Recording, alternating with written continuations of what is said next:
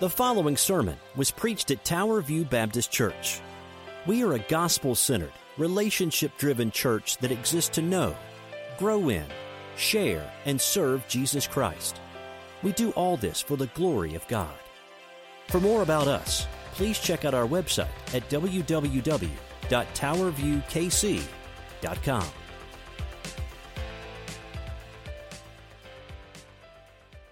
Amen. Well, if you have your Bible with you, we will be in Ephesians chapter four. Ephesians chapter four. And I want you to know the graphics here are worth the price of admission. These are the best PowerPoint you'll ever see. Actually, that's a joke, by the way. Uh, PowerPoint is from nineteen ninety-seven, but it still works. So if you're keeping notes, we are in our fourth installment of this, uh, the series, The Church Is, today in Ephesians chapter four. Why are we doing this? What is it, what is it about, Pastor? How does this apply to me? Great questions. First, it's about us as a church here at Tower View. The church is reminding ourselves about what we are called to be as a body of Christ. But you're also individuals, you're also families, and this affects us at all levels, at all times. Secondly, if you're visiting, this is not how we usually preach. Uh, we usually take a, a book and go through it almost verse by verse, phrase by phrase, the best we can. We exposit it, expository preaching. But we're, we're nitpicking different things because we want you to see what the church is. This is where we've been. Amy, if you don't mind putting the next slide up, the last, I think, three weeks. We started off that the church is where the Lord's commands are followed, the Great Commission, where we go out into the world to share the gospel, wherever we are. And secondly, a couple weeks ago, it's the church is where God builds his kingdom. The gates of hell shall not prevail against it. Did you know COVID has nothing on God's kingdom? Did you know that? Amen? Some of you aren't so sure about that. Think about that for a minute. Thirdly, the church is where people are cared for, where we want people with compassion and evangelism and prayer to come to know Jesus Christ. And that's where we enter our fourth thing today. The church is where we are one in Christ. Now, I'm preaching to people who, we have a church fellowship here, and I just want to speak frankly on this. We have a church fellowship that over the last year and a half, during this COVID period, has been very, very unified, at least on the surface. I never know everything, but I think our church as a whole has been very unified. You have come together. You've, you've, you've been willing and, and more than able to come and do church outside, church in your car, church online, church inside. We've kind of done it all. And so here we are, and we are one. But I want to remind you today, before we read Ephesians chapter four, that that unity is very fragile. One bad thing of something can easily break apart that unity. And I'm going to mention COVID a lot today because I just want to beat this drum here. We are not going to let whatever decisions we make as a leadership divide our church or separate our church. Amen? We are not always right. We could be wrong. But I want you to know that as you come to this text, as you think about this passage, this is our prayer for our church. This is a prayer for our churches everywhere. Because, friends, we are entering a season once again where there's a serious health crisis going on. And there's also a serious spiritual crisis because you know what's going to happen in the coming weeks. Church attendance has spiked up over the last several weeks, but church attendance is about to go down. And some people, rightfully so, for their health, they need to stay away and, and be safe. But I want to remind you that we also need to be praying that Christians are spiritually one. Don't let things, even important things, divide us in the, the body of Christ. It is very fragile. Do you realize that after Jesus, or uh, excuse me, after David died and Solomon died, how quickly that kingdom tore apart? Took about one month. It took Rehoboam, who was a forty-year-old teen, who was a forty-year-old kid in a forty-year-old body, to decide he liked listening to his friends more than he liked listening to the people of God. And that whole kingdom separated out into the northern and southern kingdoms. Be careful. So this passage today, we know you could preach this yourself if such a thing were possible. But I want to remind you that this carries great weight to it, because the very weight it carries with it is the very weight of the God we worship, and we'll talk about that today. If you're able to stand today, will you stand with me in honor of God's word? We're going to, be, we're going to start in Ephesians chapter four, verse one. Uh, the worship team picked out songs that uh, started in verse three, so we're going to start in verse one, down to verse six, and we'll read this together. This is God's word. This isn't Fox News. This isn't C N N. This isn't the Kansas City Star. This isn't N P R. This isn't E S P N. This isn't the Olympic Channel. This is the word of God. Greater, bigger, mightier, and definitely more important than anything else going on in this world right now, as important as those are in their context. Let's pray, or let's read, and then we'll pray. Paul says, I therefore, a prisoner for the Lord, urge you to walk in a manner worthy of the calling to which you've been called, with all humility and gentleness, with patience, bearing with one another in love, eager to maintain the unity of the Spirit in the bond of peace. Verse four, for there is one body, one Spirit, just as you were called to one hope that belongs to your call, one Lord, one faith, and one baptism, one God and Father of all, who is over all, through all, and in all. Did you notice that word right there? We are one in Christ. We will unpack that. I will admit to you that we are going to be working backwards. As you study the text sometimes, you wish you had started at a different place. I had always planned to do verses four to six. We're doing that today. But next week, we're going to do verses one to three because that's how it works. So we're going to be working in reverse. Welcome to it, but it's okay. Today, how the Trinity, God the Father, God the Son, and God the Spirit remind us about how we are one in his Son, Jesus Christ. Let's pray together, and we'll get into this text and look at it today. Father, thank you for our time. As we come to you, Lord, we want to know what your word says. We see it clearly here, Lord, and there's not some secret meaning here, but by your Spirit, you tell us you will enlighten our hearts to know the meaning of the text. John reminds us of that, that the Spirit has taught us. And in John fifteen, Lord, you, you said your, your Spirit would search us and try us. So, Lord, may, may that be the case today. Show us what we need to know, shore up what we already know, encourage us eagerly with the truths that are here. If there's any among us, Lord, where this is the first time they're hearing this, may you just bless their socks off with what is being said here. But all the same, move me out of the way, move us out of the way, Lord, that you may be heard clearly through your word. Lord, we love you so much that at that cross, that it is finished, it is done, and Christ is risen indeed. We pray all this today in Jesus' name. God's people said, amen. Guys, you can be seated. Thank you so much. Well, I don't have a picture of him because it's probably would get you some bad vibes, but it is football season. Like it, love it, hate it, it is football season. But Chiefs fans, I want to remind you, about eleven years ago, we were not doing so hot. In fact, I have a trash can in my office. If you've been in there before, I always tell the story that I, people ask, why do you have a trash can with the Chiefs? Because ten years ago, they were playing like trash. And that's exactly where everything needed to go. And we had a coach then by the name of Herm Edwards. You may remember him. He's a just a firecracker kind of guy. He's actually a brother in Christ. But when it came through the tough times, uh, players were trying to play good not for the sake of the team. Players were playing good for the sake of the contract to get them out of the team called the Kansas City Chiefs. They want to get out of here. Play so good, someone else will pick you up and you'll get on the winning team. Well, this is what he had to say back in two thousand ten in training camp. I believe at that time we were still in River Falls back in two thousand ten when this was quoted. But he said this. Herm Edwards said, quote, the players that play on this Chiefs football team will play for the name on the side of the helmet, not the name on the back of the jersey. Did you catch that? The players play on for the team on the, the, the helmet, not on the name of the back of the jersey. Sports are sports, and they have their place in, in God's providence. But I want to tell you, that is probably one of the best quotes I've heard a football person say outside of things about Jesus Christ. Because, friends, that's what it's about in the church as well. We don't come to church for the sake of the name on the back of our jerseys. We come to the, the, to, together as a family of God together. It's about us. It's about us. And so many times when we come to church, we, we need to hear a word about our situation. We need to hear a word from the Lord about what is going on in our families. And that is always true. But may we never forget that what we come to do is us together. And what is the name on our helmet? It's the name that's above every name. It's the name Jesus Christ. We come here on Team Jesus, if you will. We come here on a team that's never been beaten, has won every victory, and even when they thought we were down, he still busted out into the end zone and said, look, here I am. Uh, can you break me down? No, you can't.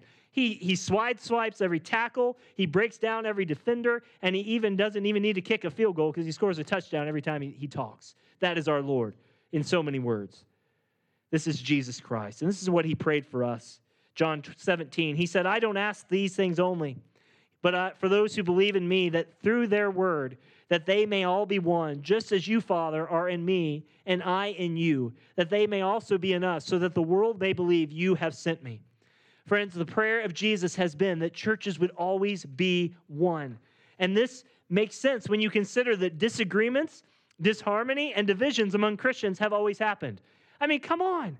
Adam and Eve couldn't even get along uh, well enough to last without eating the fruit Jesus said not to eat. And then you got Cain and Abel, and you know how that story ended. One of them didn't live to tell about it, right? This has always been a problem.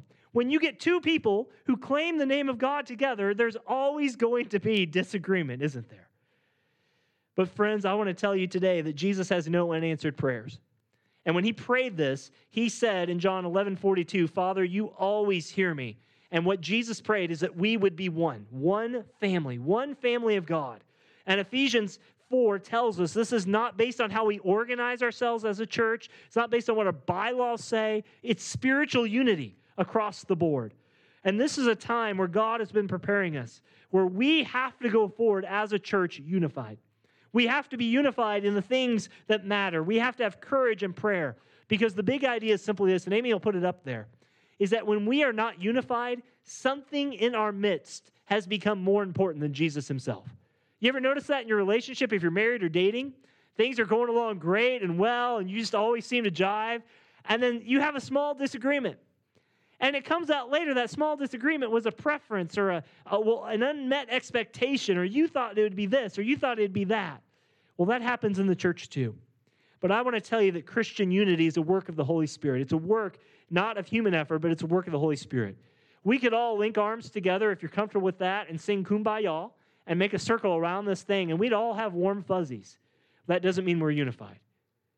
If we're unified, we are unified around the things that God says matter most. And I want to tell you that the Lord is moving in these COVID times. Despite all the things that you hear, God is using things in our lives to make us about him. How's he doing that? Verse four told us, the Holy Spirit makes us one, Christ Jesus makes us one, and the Father makes us one. And friends, I want to tell you today that if we are to be one in Christ, we need to know how God is one in himself. And we're going to look at that today. I want you to see, first off, as we look at this, three things that we are one on. The first is this, is that we are one in God, the Holy Spirit. Now, hold, just hold on right there. You're Baptist. Most of you are Baptists in this room. Why? You don't talk about the Holy Spirit first, right? He's the, he's the third one. But why did Paul do this? Did you notice this? Look back at verse three. He says, we are one in the Spirit. He kind of takes that thought, thought in verse three. He says, just as there is one body and one Spirit, but be unified in spirit in the bond of peace. Paul actually uses the Trinity formula, the Father, Son, and Holy Spirit, seven different times in Ephesians. And he does that using the Spirit four of those seven times to kick it off. I think that's pretty important for us to see, because this is completely backwards. When Jesus said, go into all the world, how did he say it? He said, go into all the world in the name of the Father, the Son, and the Holy Spirit. But Paul says, you're unified in the Spirit, then the Son, verse five, and then the Father, verse six. Well, how does that work? It just works, doesn't it? He wants to remind you, Christian, first off, of who the Holy Spirit is. We are one in God by the Holy Spirit. And this is something that we need to remember. He tells us, first off, that we are one body. We are one body. The New Testament does not define the pictures of the, the church more than anything as the body.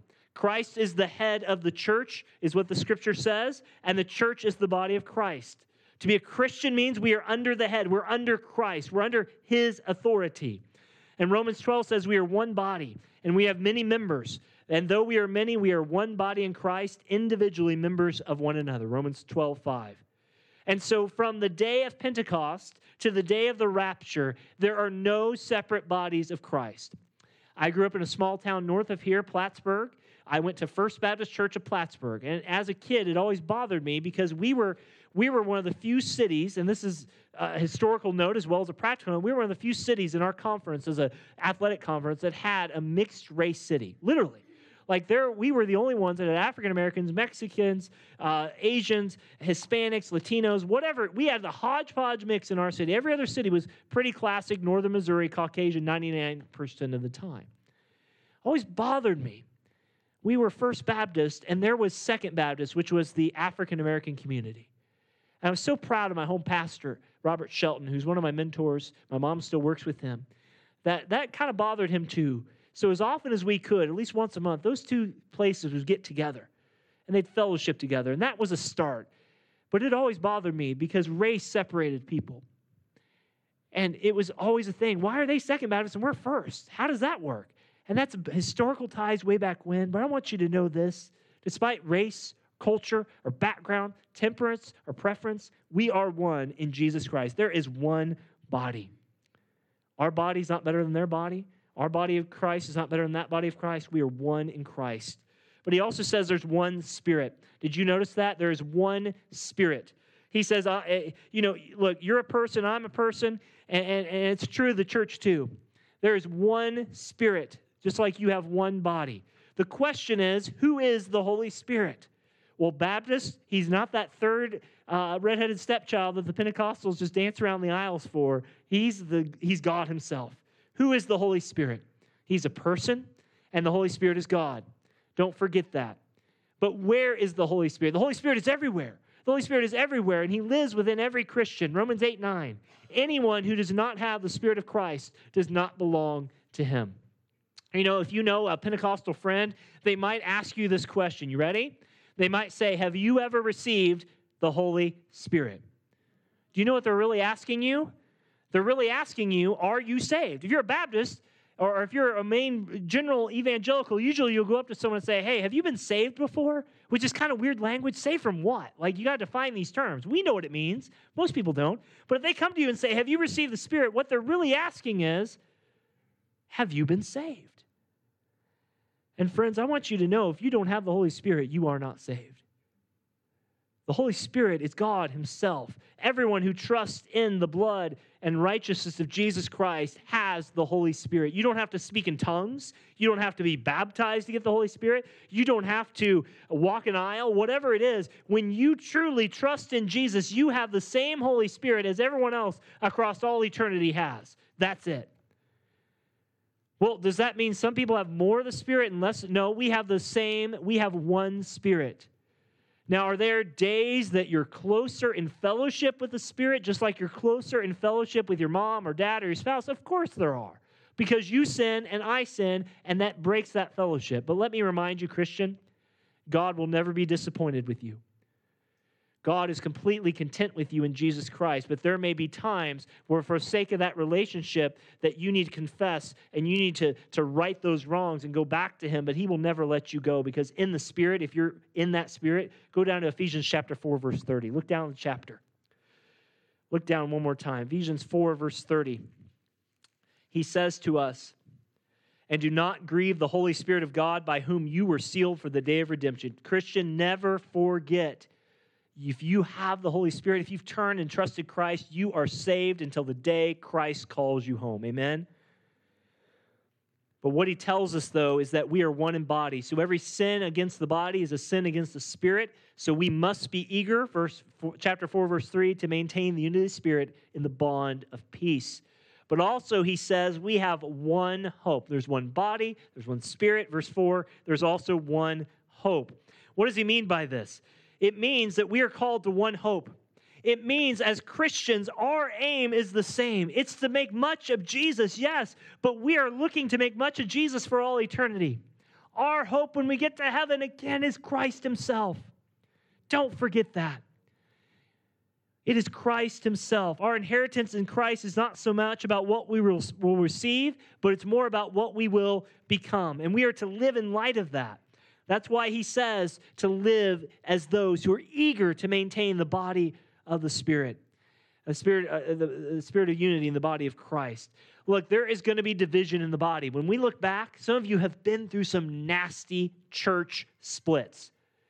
I'm just going to say a word here for a minute. Church hurt is a real thing. People have been burned. People have been hurt. People have been disenfranchised by churches, no matter what the denomination. I think we can all agree that's happened at some time. Even if it's a little thing that you never told anyone, or if it's a serious thing like an illegal thing, people have been hurt by churches. But I've said it once, I'll say it again. Some people will say, well, I won't go to church because all the hypocrites are there. Oh, well, do you go to the grocery store? I'm sure you do. Do you go fill up at Quick Trip? Because there's some hypocrites at Quick Trip too. I've seen them. Just because things are bad does not mean that there's not good that God has brought forth.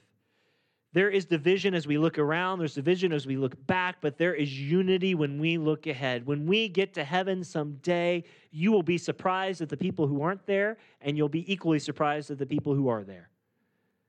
Because guess what? If you've trusted Christ as Savior, you have one body, you have one spirit, and you have one hope. We may not agree about the details about how we get there at the end times, but one thing is true. We know that we're all going to be there who trust in Christ. Amen?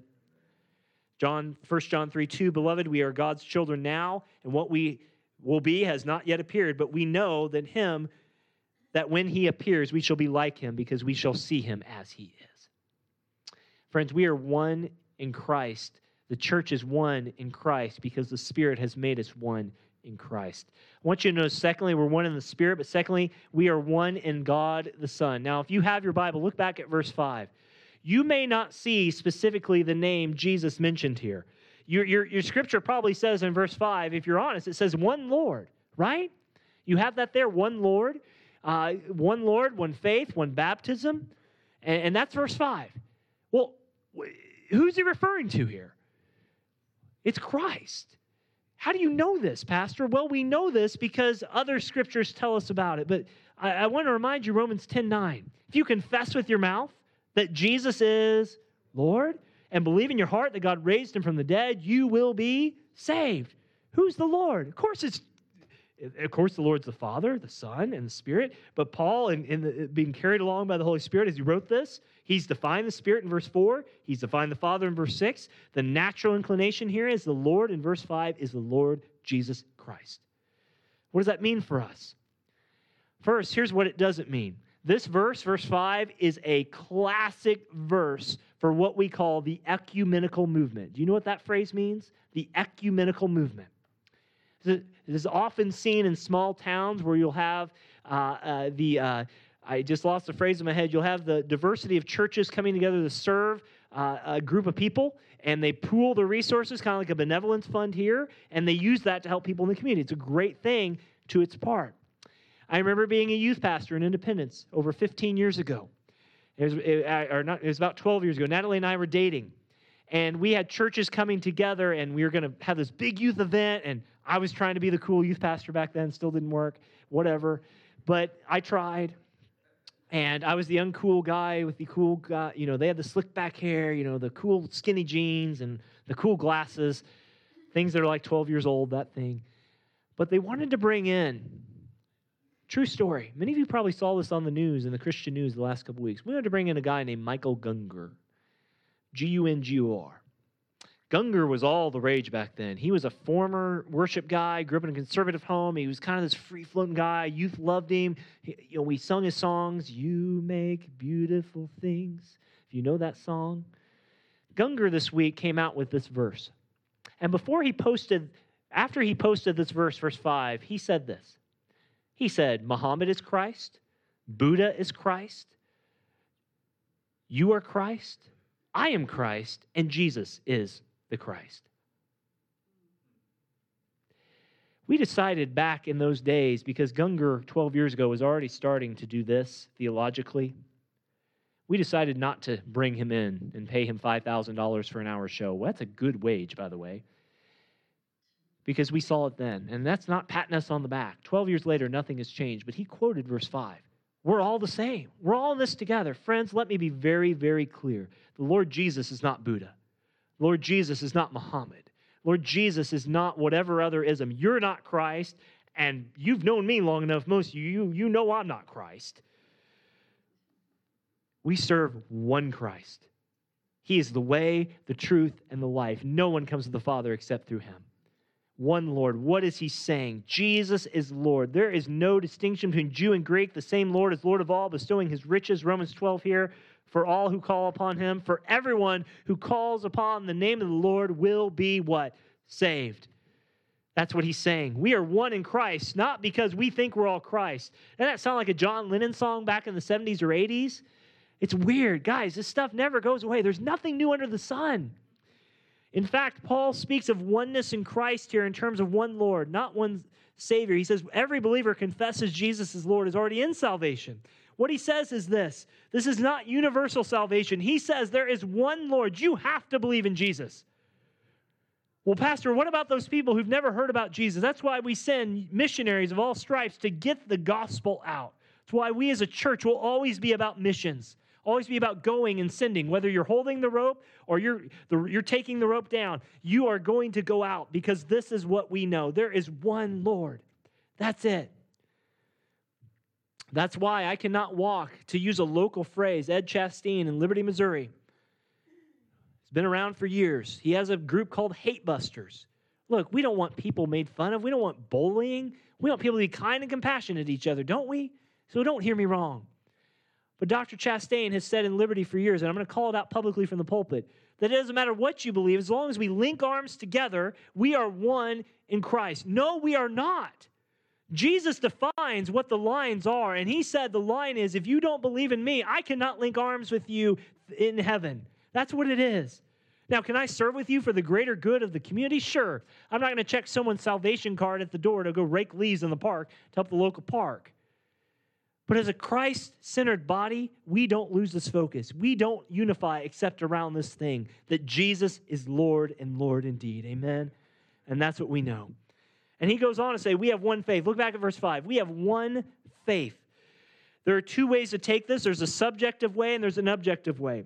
Most instances in the New Testament speak of the, the, the subjective way, where, for instance, in Acts sixteen thirty-one, Paul said, believe in the Lord Jesus and you will be saved, you and your household. Acts sixteen thirty-one. Salvation, being saved, requires personal faith in Jesus Christ. But there are places where it's also an objective truth.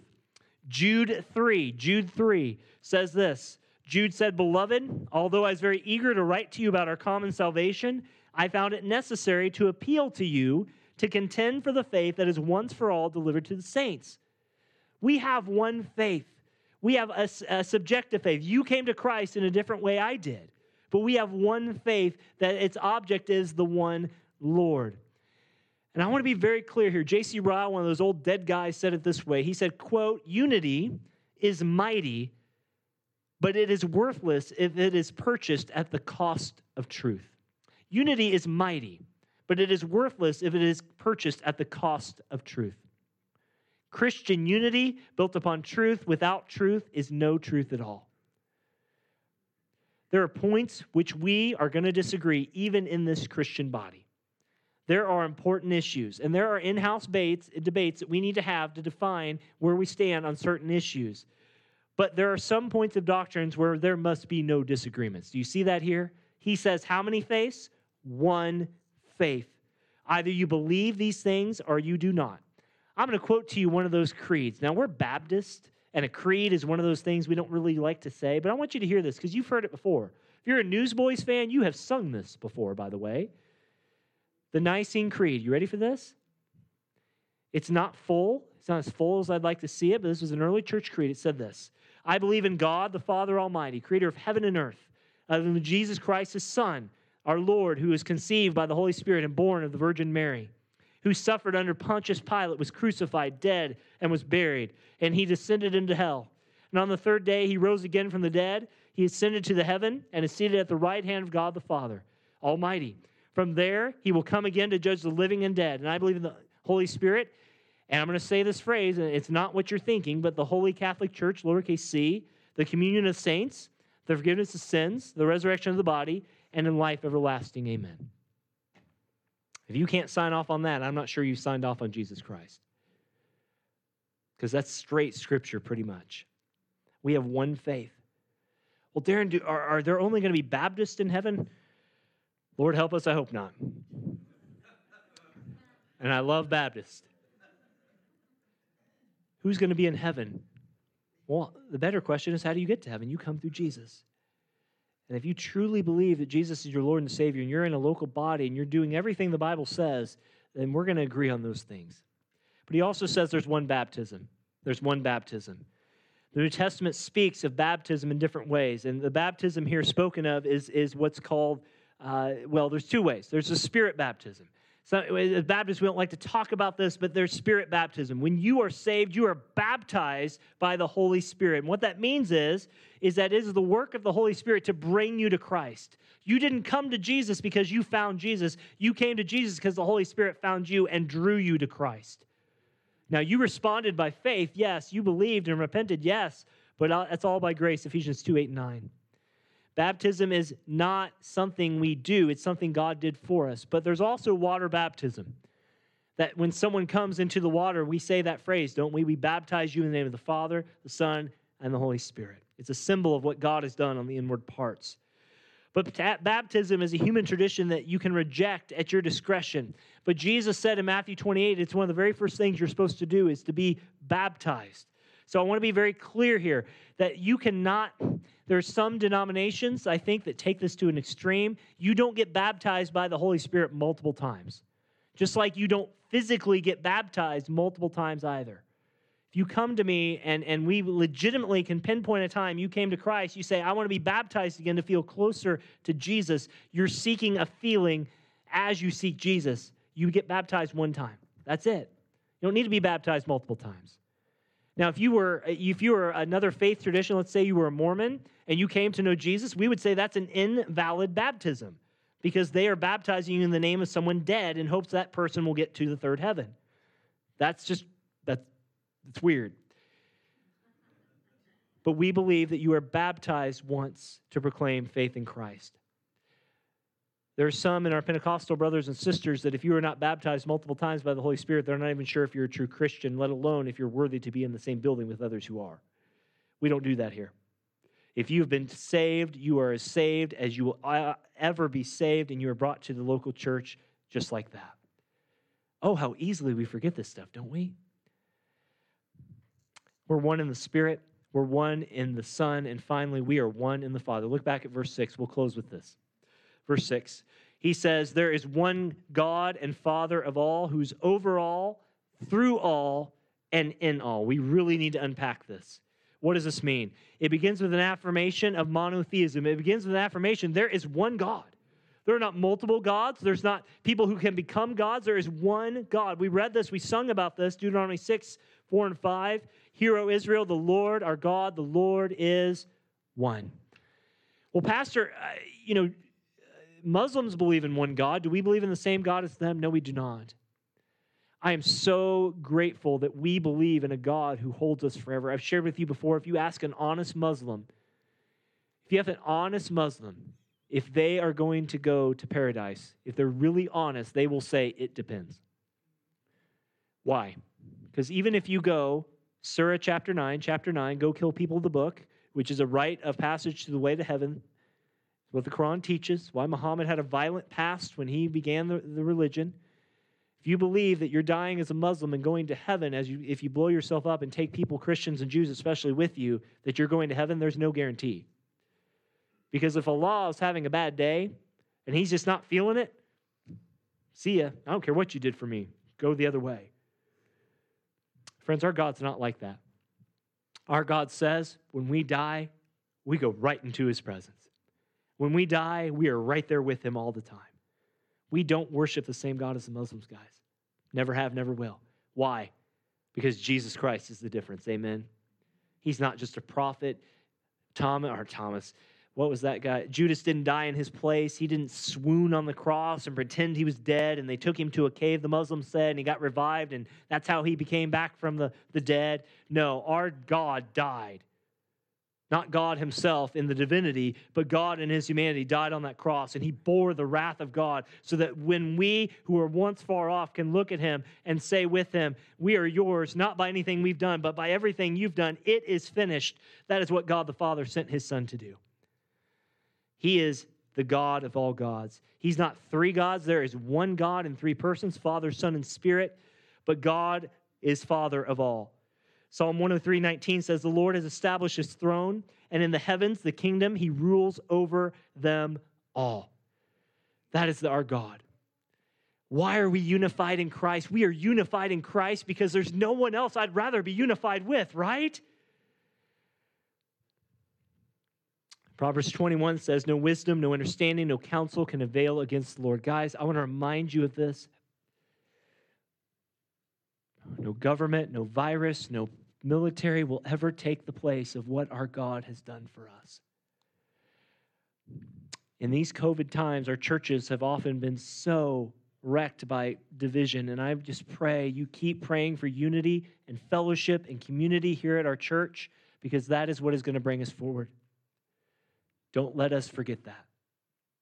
He's also the God who is through all. What is this saying? What is, what, what's he mean? The God is through all. It means God is sovereign in every detail. There is no maverick molecule in this universe. Everything is to plan.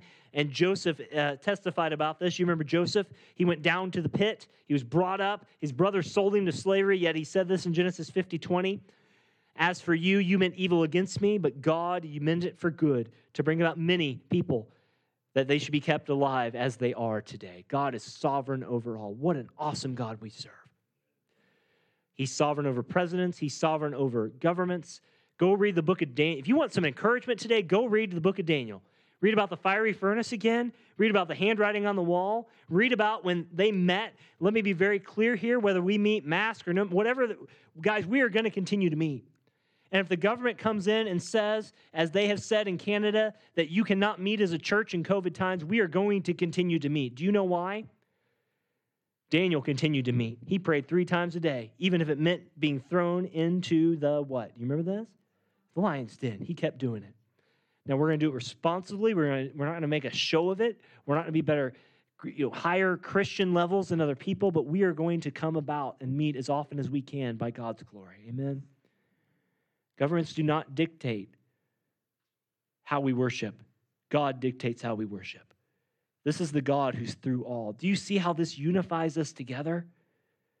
God is greater than all. And he says also, the Father is in all. Let me be very clear here. Uh, this verse declares the transcendence of, uh, the last verse declares the transcendence of God. He's over all, but this is his immanence. This is, he's, he's in all. This doesn't mean God is in. We don't worship the pulpit. Don't worship the stool. We don't worship wood. Uh, one sister here you, you talked about you can buy a twenty-nine ninety-nine idol. You don't worship idols that you make with your hands, as some people do. But God is in all. This is why no one can ever say, how can there ever be a God? There's no God. I'm an atheist. Hogwash. You know there's a God. The most stubborn people are atheists. And you know what? God can change stubborn hearts. He absolutely can. He's in that business. You keep praying for someone until they come home to know Christ, because you never know. If you got parents, you got kids, you got grown kids, you keep praying for them. God is able to do it. Guys, this is what unifies us. Did you see I didn't put down? It's who you voted for for the Southern Baptist Convention president. I didn't put down mission strategy. I didn't put down who or what we do with our buildings, what pe- color we paint the carpet, what squares we put in, what doors we buy for the bus barn, all important stuff, and it's right, right? We come together because there is the Holy Spirit, there is the Son, and there is the Father. That's why we are unified today. Oh, how many churches, and I bet if I ask some of you old-timers here at Tower View, how many times this church has split or people have left. You know, there's a word that goes off. And I'll end with this. There's a word that is used often. It's used in the younger crowd. If you get ghosted, you ever been ghosted before? Ghosted means that uh, someone says they'll meet you somewhere, and then they don't show up. You got ghosted. Or they, they canceled on you. Something like that. There's a lot of churches being ghosted right now because people are so set on their preferences that they're not willing to humble themselves, to be part of a local body. They're hopping and skipping and jumping around churches to the point where it's becoming just obnoxious. There's a place for that. We pray for Pastor Craig. They've, they've gone to about six different churches since they've been out in Kentucky. There's a place to be intentional about searching for a church. And if you're searching, we'd love to have you here. But based on the local mandates and local orders, people are literally jumping to church to church to church. Well, I want to do this here and do this here and do this here and do this here and do this here, do this here, do this here. You know what's very rare in these days? Is committing to a local body and staying there through thick and thin.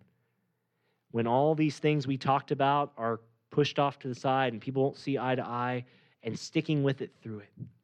When should you leave a church? You leave a church when they stop declaring these things we talked about. That's You can walk out the door at the same service if you want to. But if that church is faithfully trying to preach Christ and walk through the power of the Spirit and uplift the Father, you stick with that church until God absolutely calls you to another fellowship. Most people leave churches because they're they're not being coddled the way they want to be coddled. You know what coddling is? You know what that is, don't you? It's when you get sick. Guys, we're the worst at this. When you get sick and you want your wife to treat you like your mama did and bring you and rub your back and bring you chicken noodle soup and all that. We don't believe in a Christianity that coddles people. We believe in a Christianity that God, through the Father, the Son, and the Spirit, has conquered all, is above all, and is in all. That's what we unify around. Don't ever lose that focus. Let's pray as we close today.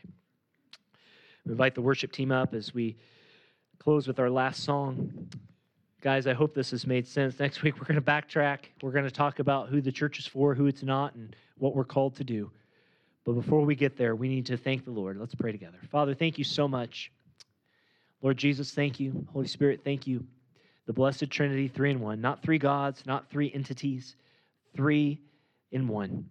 It's mind-blowing all the same, but Lord, we thank you that this is how you revealed yourself in Scripture. All God, all powerful, all equal, all eternal, all the things, yet distinct.